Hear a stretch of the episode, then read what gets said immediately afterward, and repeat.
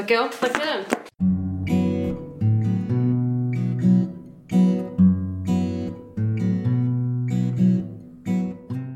Tak eh, zdravíme eh, všechny, co poslouchají podcast Fitofilia. Tentokrát ne u mikrofonu ze studia Go nicméně u našich eh, počítačů, protože Tereza je v karanténě a já jsem se před devčírem vrátila z nemocnice, takže asi jsme usoudili, že bude nejlepší, když se sejdeme online. No, já jsem chtěla říct, že je vtipný, že jsme se rozhodli nemluvit o covidu a covid nás duhnul, takže, takže jsme takhle od, teď odpojení, ale vlastně je to docela vzrušilo, já se na to těším. Tak řekni téma. Tak téma jsou rostlinné materiály.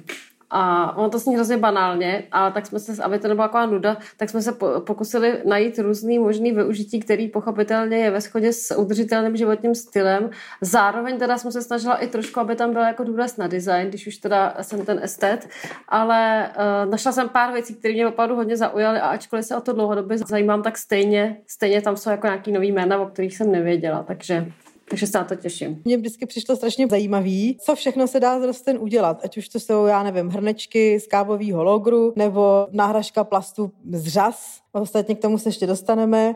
Nebo prostě samozřejmě bavlna, takový ty jako asi klasický materiály, který zase mají dlouhou, dlouhou tradici a vlastně možná o to víc eh, teď je dobrý eh, se zajímat o původ. No, pak se taky dostaneme k invazním druhům, což je taková kapitola sama pro sebe, která vlastně přesahuje až do víceméně jako politických konotací, ale to si taky necháme až jako po, později a možná by se to, to hodilo i klidně na celý další díl. Nevím, jak to by, Teres, ale mě z toho jako vyšlo vyšlo vlastně hrozně moc značek, který se tím zabývají. Jsem se snažila najít hlavně české značky a český jména, protože mi přijde, že mezi námi je spousta šikovných lidí, kteří se zabývají právě třeba i, i nejenom materiálama a jejich vývojem, ale i právě třeba recyklací a, a upcyklací a podobně.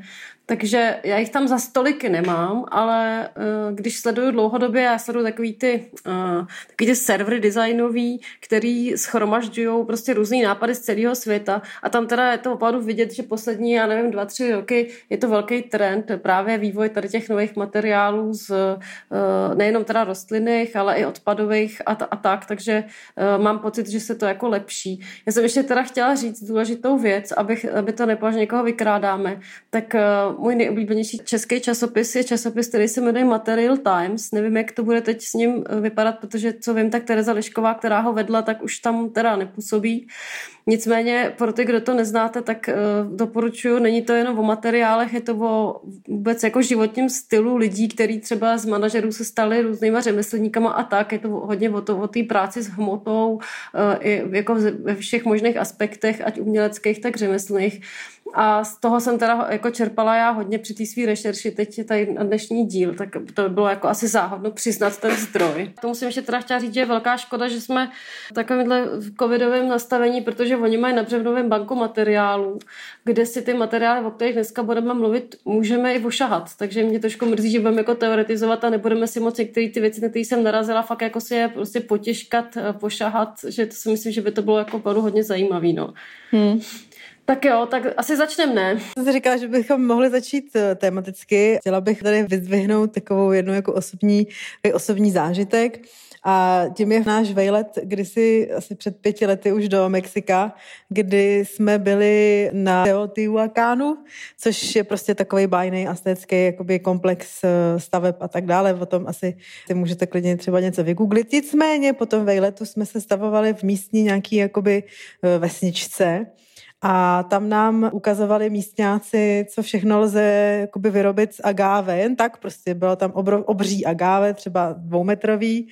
A samozřejmě nedílnou součástí toho byla ochutnávka tekily a meskalu, tak to bylo jako hodně dobrý, ale zároveň, což mě teda přišlo možná ještě zajímavější, vlastně to agáve má takový trny, podle toho taky se pozná agáve od aloe, tak uh, Agave má ty trny a on vlastně odlomil jeden ten trn a z toho trnu pak šlo prostě vlákno a v podstatě nám okamžitě došlo, že se takhle jakoby dá velmi jako samozřejmě jednoduše, uh, triviálně, jakoby, že to vlastně může sloužit uh, jako materiál jako k textilu, ale zároveň, protože to je i ten trn, tak jako ten trn v podstatě sloužil kdysi dávno jako jehla, takže to je takový jako jehla a nič uh, at the same time a přišlo mi to jako úplně geniální. Tak uh, asi co se týče nějakého textilního materiálu, tak nejdřív prostě asi se všem uh, vybaví bavlna, já tam třeba vůbec bavlnu nemám a to protože, co, co tak vím, tak je to dost náročný jako na, na životní prostředí, na pěstování té bavlny. Ano. Spousta vody je potřeba a tak, takže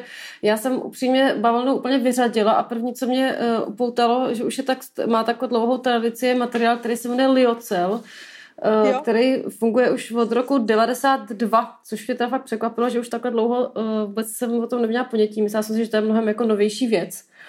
A což je teda materiál, který je vyrobený z dřeva některých stromů, jako je třeba buk a nebo bříza, nebo i smrk.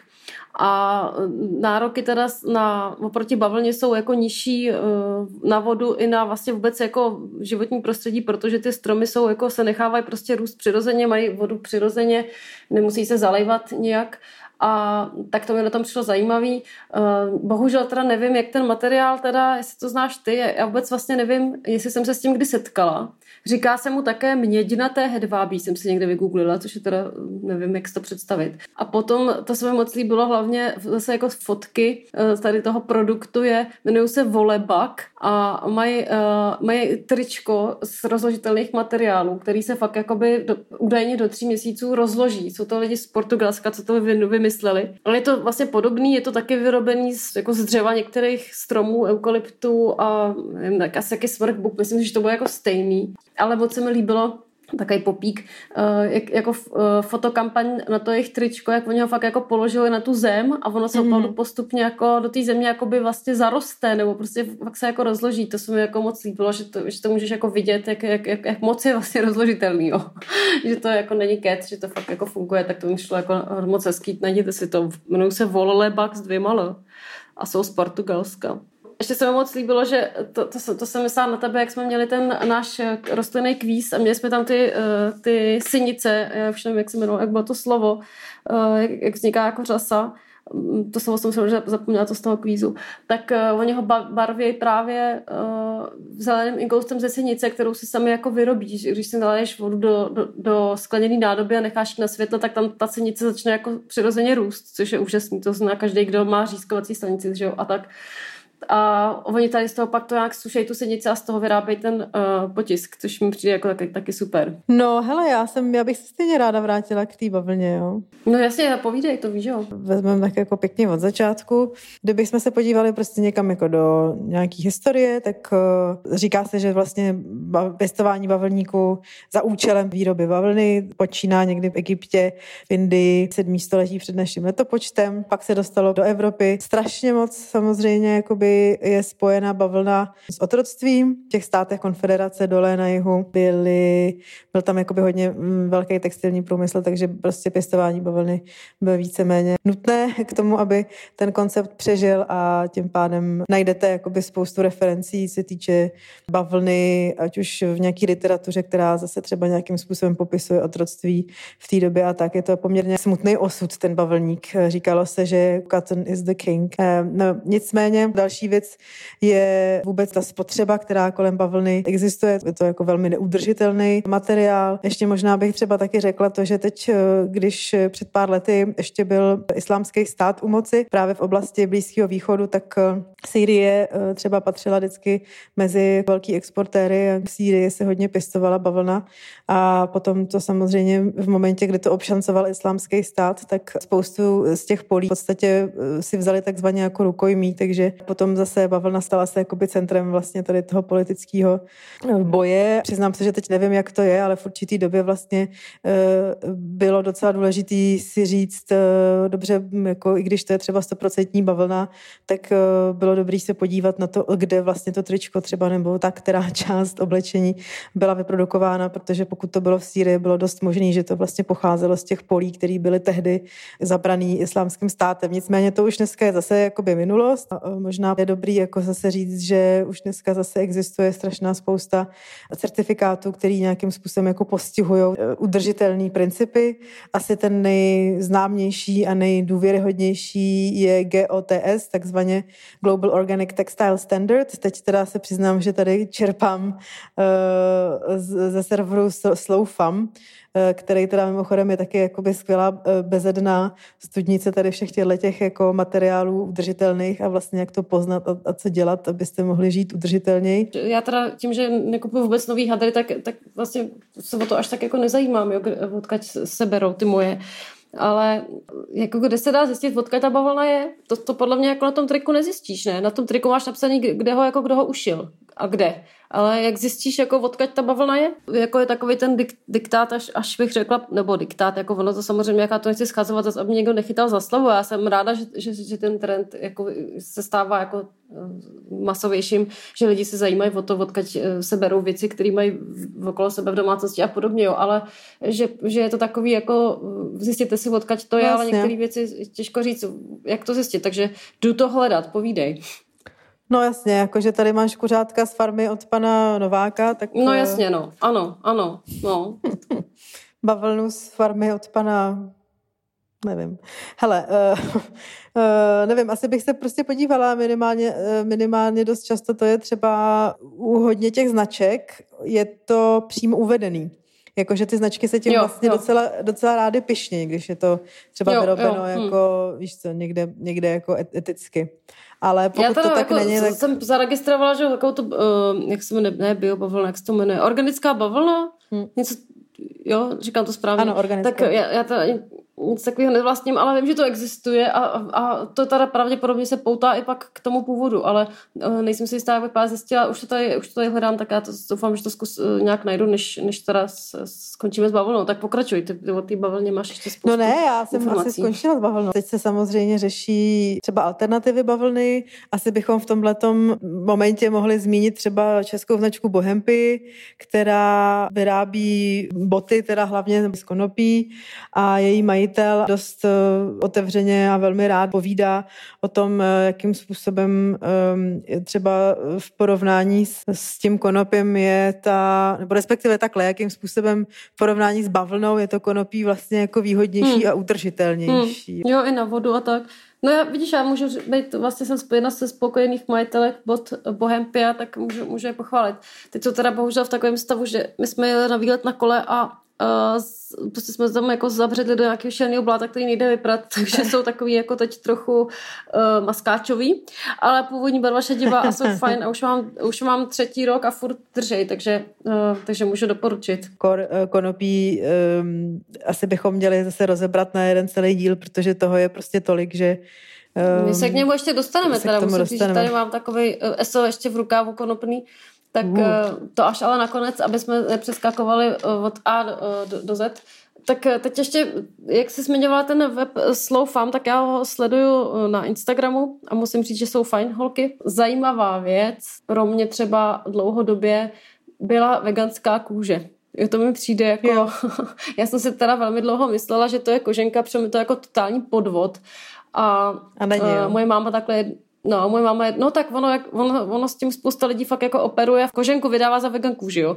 Moje máma se také jednou koupila nějakou kabelku chudák a přišla jí místo koženou čekala koženou a přišla jí nějaká právě koženková. Nicméně, když je někdo poctivý, tak vegan kůže je vlastně skvělá věc eh, velmi inovativní materiál. A je vlastně škoda, že to, že to shrnuje pod ten název vegan kůže, eh, protože mi přijde, že, že to takový jako, že, že to přetrvává to kliše té koženky. Takže jsem našla dvě možnosti, které právě eh, slouží jako tady ta jako náhražka jakoby kůže zvířat, jako vlastně opravdu vegan kůže. A hodně mě zaujala opět teda z Material Times, ale psala, psala o tom i Sofa kdysi, myslím. Je to materiál, který se jmenuje Malaj, Zuzany Gombošový, která ho vyvinula v Indii se svým přítelem. A to je materiál, který opravdu vypadá jak, mě to teda trochu připomíná ještě takový ten tyvek, to je takový ten papír, ale tím, jak si to nemůžeš ošahat, tak těžko říct, ale na pohled to vypadá skutečně jako tyvek a má to strukturu opravdu té kůže, kterou prostě známe z kabelek a podobně. A dělá to nějak z, z nějakých jako bakter, bakteriální celuloze. Já, já, já opravdu těm, těm, těm, těm technologickým věcem úplně nerozumím, každopádně jsem to pochopila takže prostě ona jako si vypěstuje nějaký bakterie a skombinuje je s různýma, ta testovala víc, víc různých jako biologických produktů, jako třeba nějaký banánové šlupky, ale nakonec skončila u vody z kokosů, což je prej ne teda voda taková, ta, co se pije z těch bílých kokosů, ale ta voda z těch zralých hnědých kokosů, která už asi jako na nic jiného potřebovat nedá a většinou končila jako v půdě a způsobovala její překysličení, tak ona si vzala tady tu vodu z toho kokosu a tu kombinuje právě tady s těma bakteriálníma produktama a z toho vytváří tady ten úžasný materiál malej, který opravdu má to i krásně nafocený a myslím si, že to dostali i nějaký ceny s tím svým klukem nebo partnerem, což mi taky přijde strašně romantický, jo. Myslím si, že za to dostala Edidu dokonce. Tak to mi třeba přijde úžasný, že, že jako je, je to plný optimismem, že, že místo toho, aby se tady ty věci, které se normálně vyhodí, aby se vyhodily, tak nejenom, že teda se z nich něco vyrobí, ale ještě se z toho vyrobí něco, co nahradí uh, právě ty neudržitelné věci, tak to mi přijde hrozně fajn. A potom jsem ještě našla Piňatex. No to jsem právě chtěla, ano, Piňatex jsem tady měla. Jo, tak povídej, tak povídej, no, no, no. Mě zase zaujalo, že to je relativně taky nový materiál, ten to je zase jakoby z ananasu, že jo, Piňatex, piňa, mm-hmm, španělsky. Ano, ano.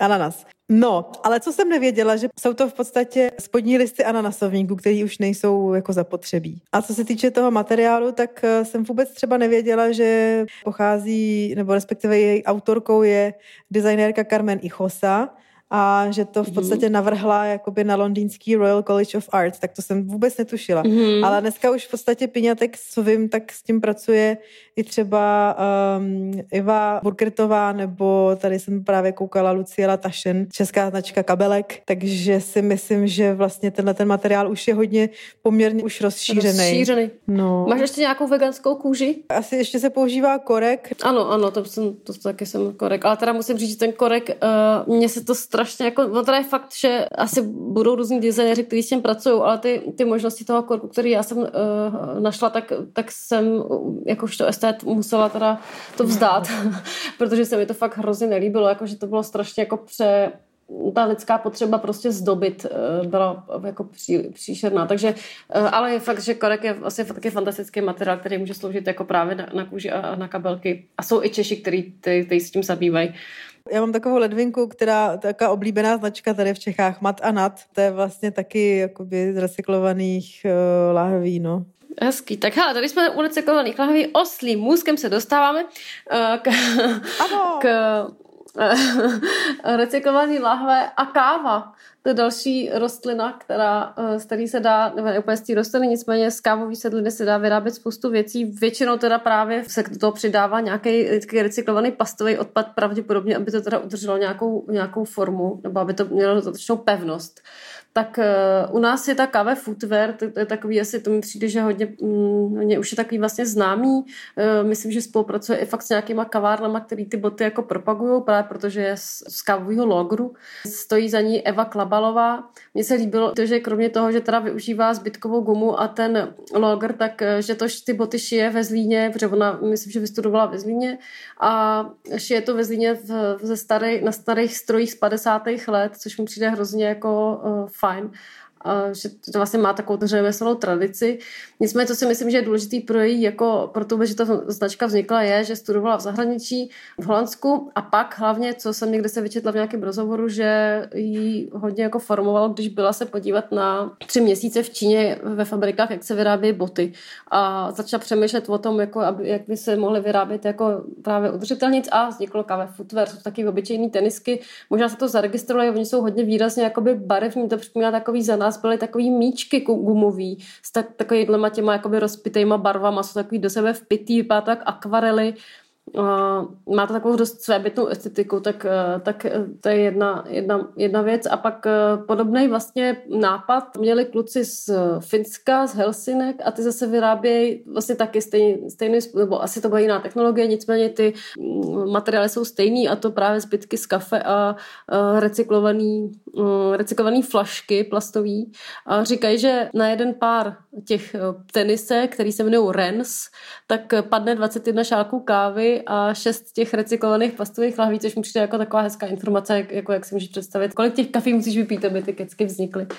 A mně se docela líbí, jak vypadají. Prostě vypadají jak třeba adidasky, takový ty, co, co teď jako nosí ti mladí, mladí je krásné, tak eh, takový prostě sportovní tenisky mají úžasné jako vlastnosti, údajně jsou hrozně lehký, uh, prodyšní. A bohužel teda opět nemohla jsem vyzkoušet, což mě velmi mrzí. Tak to šlo no, ale co můžeš, kávě a k... co, co můžeš určitě vyzkoušet je znovu použitelný šálek na kafe. Už jich teda ex, mhm. existuje jich jako víc, ale asi nejznámější tady v našich končinách je ten od berlínského startupu Café Form. Myslím si, že vlastně ho můžeš dostat dokonce i ve obchodech tady u nás v Čechách. Tuším, že v Minimum Waste. Podobný koncept jako s těma eh, flaškama.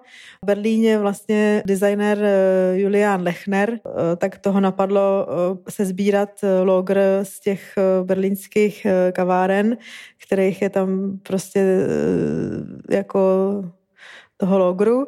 A tím pádem vlastně jako hub po dešti. jako. K těm se taky dostanem.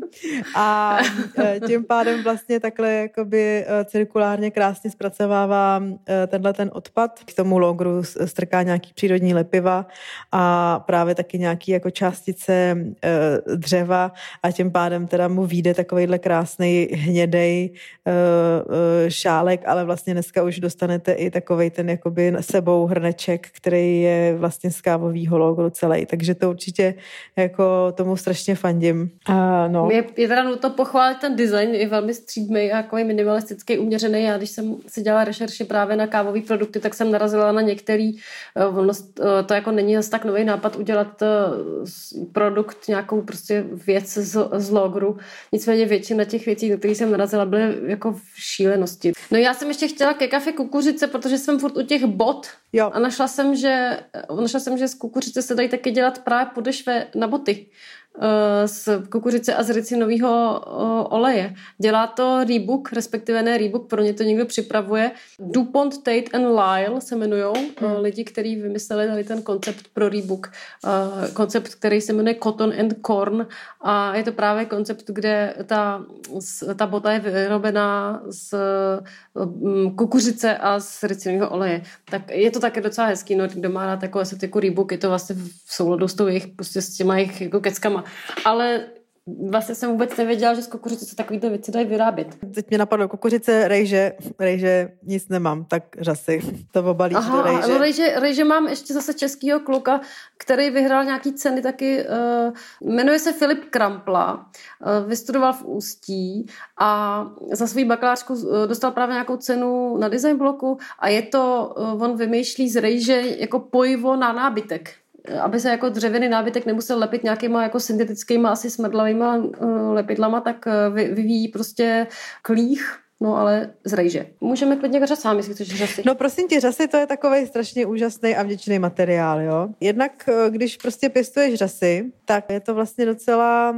výhodný i pro planetu Zemi, protože jednak rostou až o 60% mhm. rychleji než plodiny na zemi a tím pádem, když teda jakoby je pěstuješ, tak je pěstuješ pod vodou, tím pádem nepotřebuješ žádný hnojivo, nepotřebuješ odlesňovat mhm. půdu a navíc mhm. teda ještě taky zadržují skvěle oxid uhličitý, což potom teda efektivně zpomaluje jevy, který provázejí klimatickou krizi.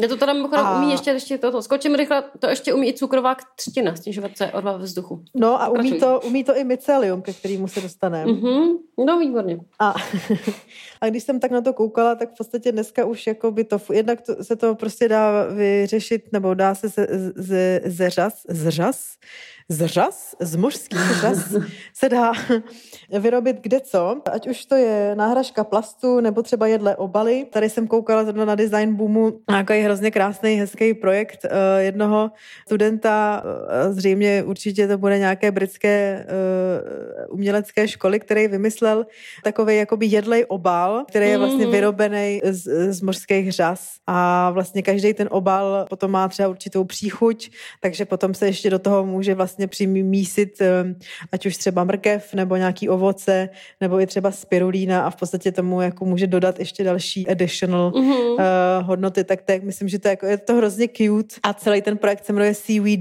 U. A uh, co se mm-hmm. týče teda pak ještě uh, třeba taková zajímavost, řas, řasí průmysl teď hrozně bují na Bali a je to takovej, zase taková prostě kuriozita, protože Bali je momentálně uzavřená turistům, takže vlastně z ostrova, který uvítal vždycky prostě miliony návštěvníků každý rok, tak teď tam prostě pláže s prázdnotou. Právě na tom turismu jakoby byly hodně závislí, no, ale tím pádem uchylují se k nějakým alternativním řešením a jedním z nich je pěstování e, mořských řas, který má teda vlastně na Bali podle všeho docela dlouhou tradici, ale eh, vzhledem k tomu, že prostě s přísunem turistů se taky dost razantně oteplily místní vody. To oteplení způsobilo, že se do těch řas dostaly bakterie a, a tím pádem vlastně se eh, celá ta úroda jako zničila. No. Ale teď teda, když moc turistů není, tak zase řasy bují a tím pádem bují jakoby i ta místní eh, scéna plná startupů a z těch řas potom se vyrábí všechno možný od eh, právě kelímky na kávu nebo brčka a vlastně všechno to jakoby je rozložitelný, což třeba co se týče situace Bali, tak to je docela dobrá zpráva, protože, protože na Bali to je taky samý plast. Já mám úřaz, teda, teda ty obaly taky jsem našla taky hodně cute, je to teda, není, nemá to žádnou značku, je to čilská designérka Margarita Taleb a mm, taky dělá obaly, nevím, jestli jsou jedlí, to, to se nejsem jistá, každopádně jsou jako samozřejmě pochopitelně rozložitelný a právě, že jak si mluvila o těch příchutích, tak ona je právě tady těma eh, mrkvema a borůvkama a, eh, a zelím a podobně barví. A právě jak říká, že to je cute, tak jsou to fakt takový vlastně, to, to, je tak, to jsou tak hezký jak, jako plastově vypadající objekty, že se mi to líbí jako samo, samo o sobě, ty, jo, ty jo, jo. jako obaly.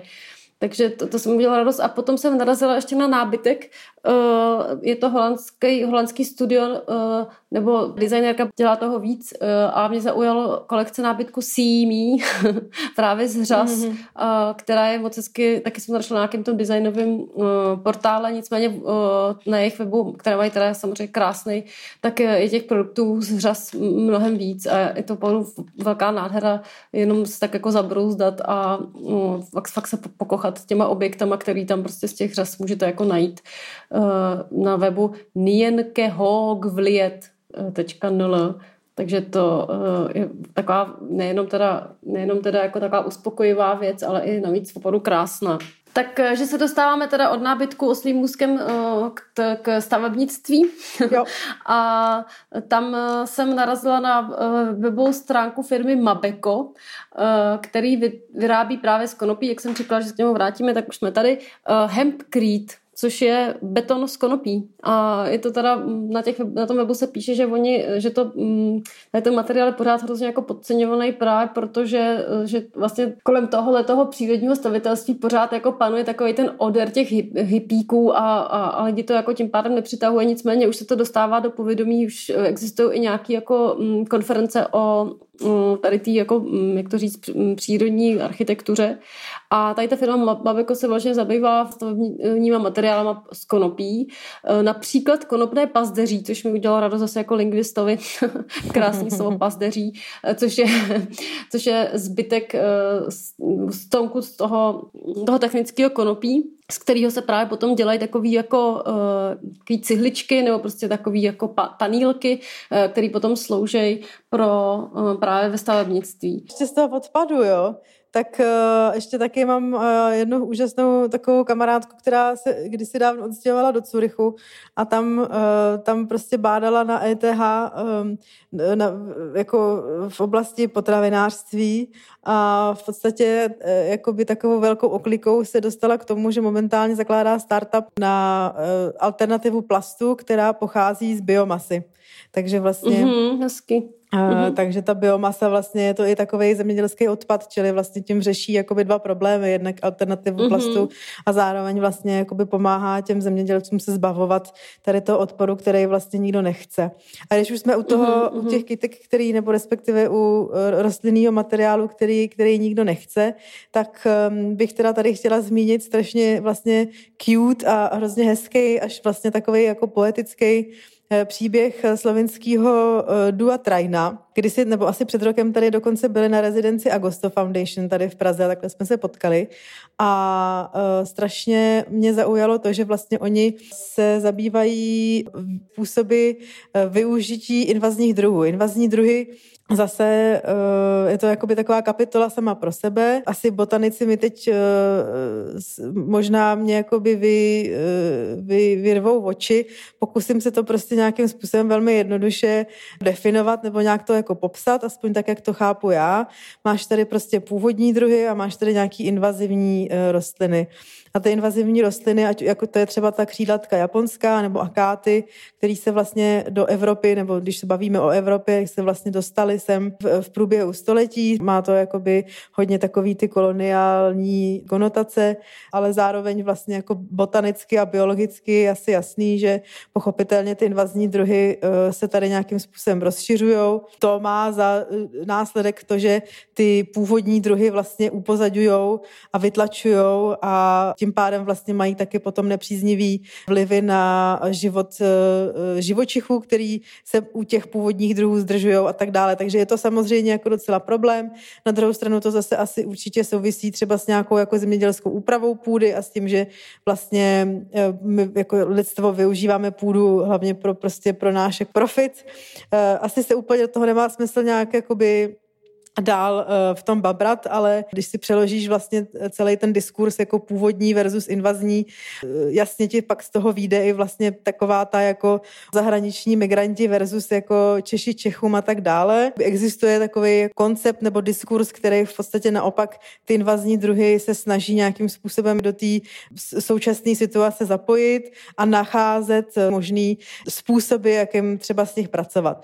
No, tím jedním z nich je právě ta trajna, je to prostě duo slovenských, v podstatě jsou to umělci, ale zároveň vlastně velmi jako prakticky zpracovávají a to jednou, je, hlavně jednu eh, rostlinu, která se jmenuje eh, křídlatka japonská, křídlatka japonská je na vlastně z těch nejvíc vyskytujících se tady v Evropě. Předpokládá se, že to celý nekontrolovatelný rozšíření um, pochází z jednoho jediného klonu, který se do Evropy dostal v roce 1848 a e, že vlastně se opravdu dneska prostě tu křídlatku jakoby potkáváte všude možně, ať už kolem, kolem vod a kolem prostě nějakých jakoby lidských příbytků. Samozřejmě škodlivá, ale zároveň zase se už jako pak chytře přišlo na to, že třeba může mít taky nějaký e, využití. Mluví se o tom, že křídlatka se může využívat jako e, obnovitelný zdroj energie a protože chutná podobně jako šťovík, mladý výhonky, že jsou jedlí, že vlastně se dají hmm. použít podobně jako špenát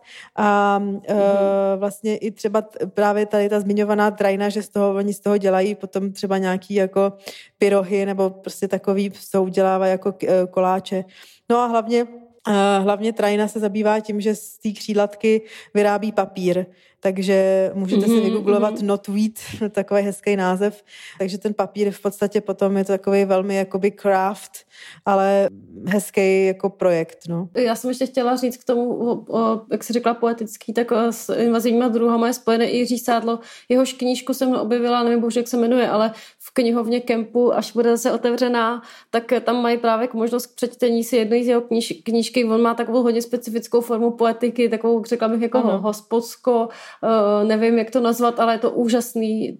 Strávila jsem jedno odpoledne s jeho knížkou najděte si to v kempu. A ještě teda narychlo, ještě poslední věc, teda, když jsme u, uh, u toho papíru, tak, uh, tak tady nedaleko, já bydlím na Vinohradech a nedaleko mě v Balbínově ulici, nevím, tam ještě přežili teda covid, ale tam byla taková, um, taková um, jak to říct, dílna, dílna, papírenská dílna, rodina, kde uh, zaměstnávají tady i nějaký lidi, uh, nevím, jako, jestli jsou diskvalifikovaní na trhu práce nebo, nebo mají různé formy postižení, každopádně fungují jako i chráněná dílna, vyrábí uh, sešity, ale zajímavý je, není to teda úplně, není to úplně rostlinný, ale vyrábějí sešity z, například z, z sloního trusu, který, který získávají v zoologické zahradě někde v Liberci. No, no, no.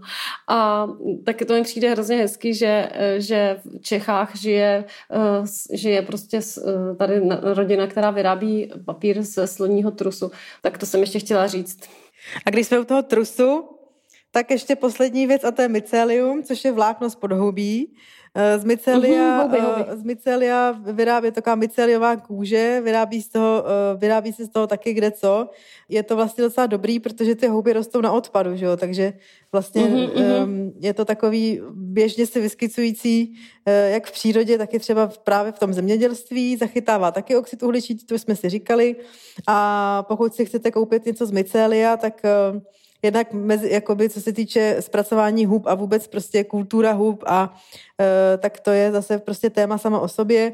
Nicméně určitě e, zkuste si třeba e, vygooglovat Adidas a tenisky e, z Mycelia, nebo respektive z té kůže, a nebo taky český designerský studio Lev, psáno LLEV, kteří z Mycelia dělají inter, eh, interiérový doplňky, dokonce taky byly na design bloku. Takže jako so much for this. A pak ještě teda kombucha na úplně poslední. Ještě taky jsem viděla video o tom, jak, jak z kombuchy můžeš vy, vyrobit si vlastně svůj, no asi vlastně ne úplně svůj vlastní, ale myslím, že na to byl někde na internetu i návod, že si z kombuchy můžeš vyrobit vlastní mm, materiál připomínající právě kůži, když ji necháš růst uh, na povrchu toho, toho té tekutiny, tak jsou stejně tak jako se jednou stalo, že mi splesnivěly okurky, takže jsem na nich měla jako, jako my jsme se z toho takhle srandu, že z toho můžeme ušít bačkory, tak opravdu jako to není tak daleko od pravdy, protože právě z toho se dá taky vyrábět potom věci pro, z materiál podobný kůži. Tak jo, tak to je asi úplně všechno. Kdybyste měli ještě nějaký další uh, typy, na materiály, eh, které pocházejí z rostlin, určitě nám napište. Pro ty, kdo jste díky tomuhle tomu dílu objevili podcast Fitofilia, tak určitě nám dejte follow nebo zkuste nás eh, si třeba najít na Instagramu nebo na Facebooku. A zase za 14 dní se budeme těšit. Doufáme, že už teda z go tak jo, mějte se hezky, buďte zdraví. Ahoj.